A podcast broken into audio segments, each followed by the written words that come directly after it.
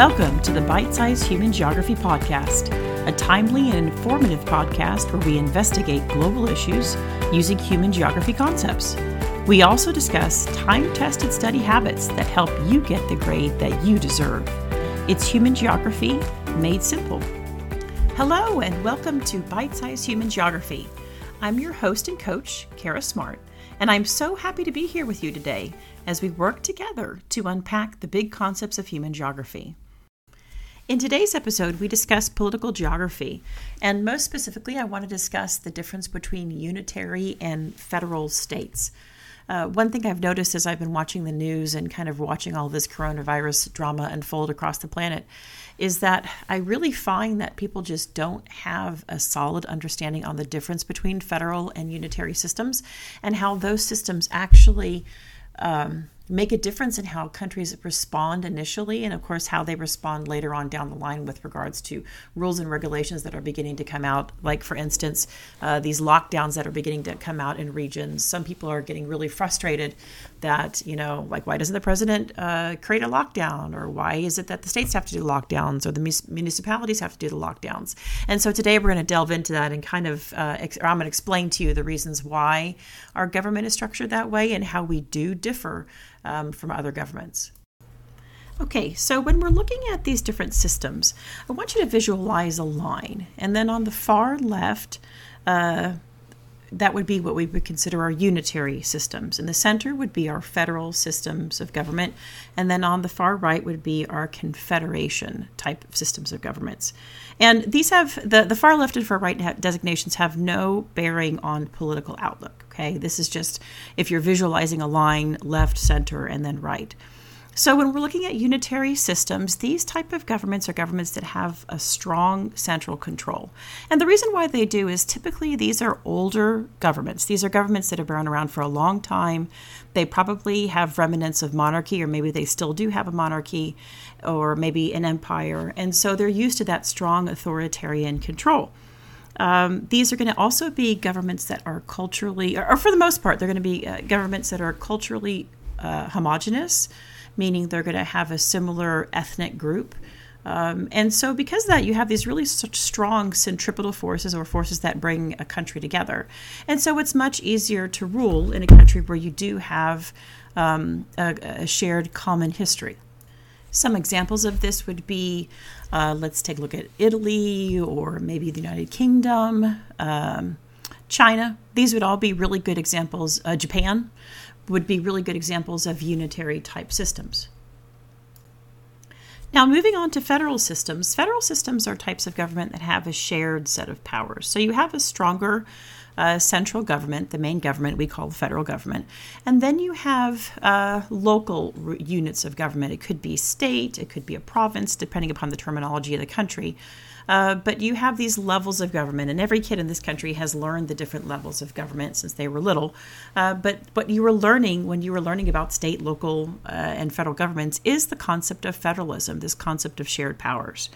So federal governments tend to be newer uh, countries uh, that, that necessarily they may not have a history of monarchy. Um, these are often spatially very large countries. So take a look at the United States or maybe Russia.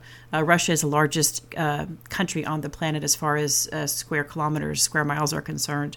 And uh, Canada and the United States kind of follow closely after that.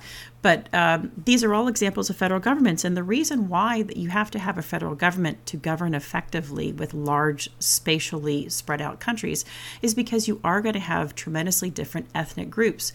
And so, what federalism does is it allows for differences in types of outlook um, culturally, politically, religious, religiously, and ethnically.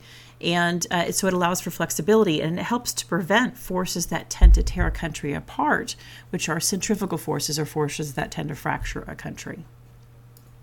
The last form of government on our uh, political spectrum line is going to be what we call confederations. And you don't tend to see confederations too much on the planet today because they are really highly ineffective. And they've been tried, and in this country, they've been tried twice. Those of you that remember your American history, the Articles of Confederation was our nation's first uh, form of government. And if you recall, the reason why it didn't work out too well is because nobody was really in charge and everybody wanted to be in charge. You know, who was going to coin money, who was going to be making alliances with other countries.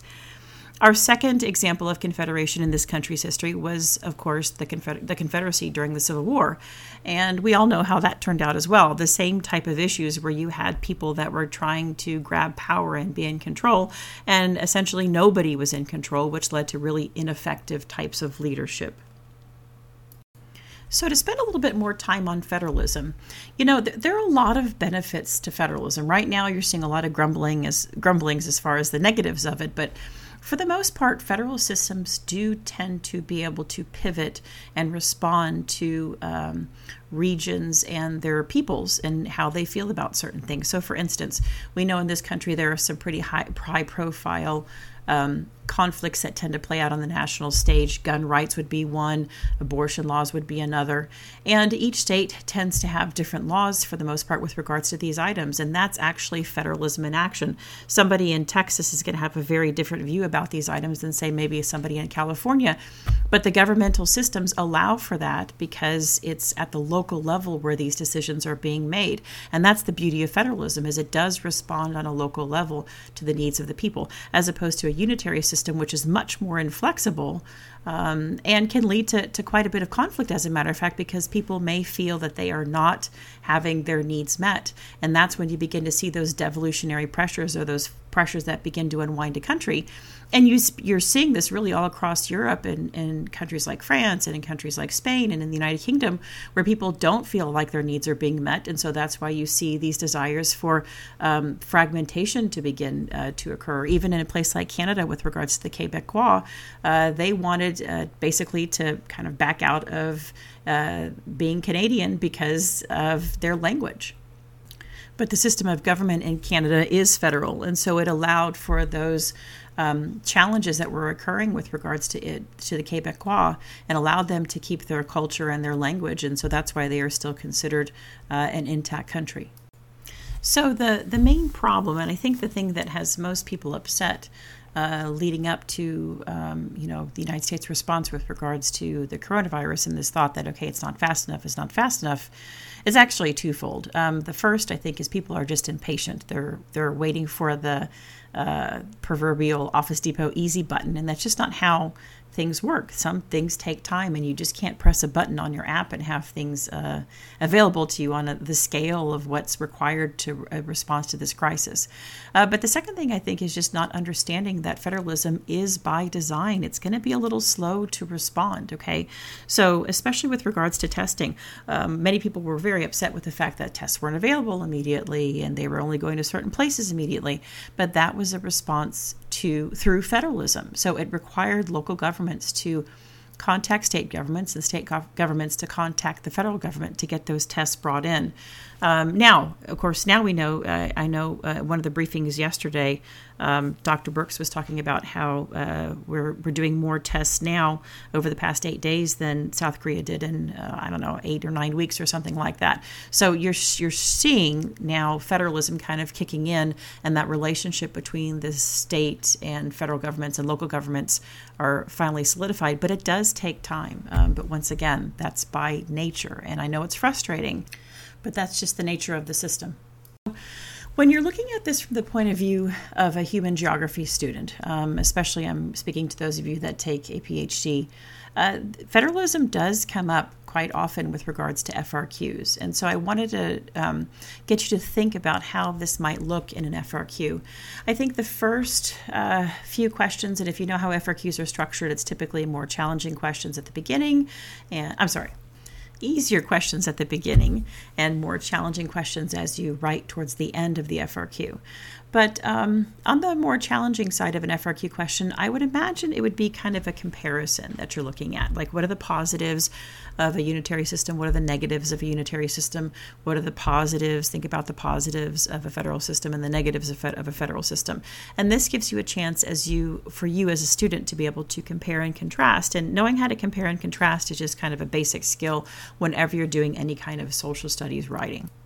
I suggest if you are an APHG student, um, go pull up the 2017 FRQ. Uh, this would be the third FRQ in the series. Uh, there's a really great question there that discusses the differences between unitary and federal systems you have to be able to define and then discuss.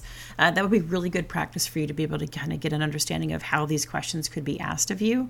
Um, and I think maybe that might be one that I'll pull apart when I do those FRQ pull aparts on YouTube.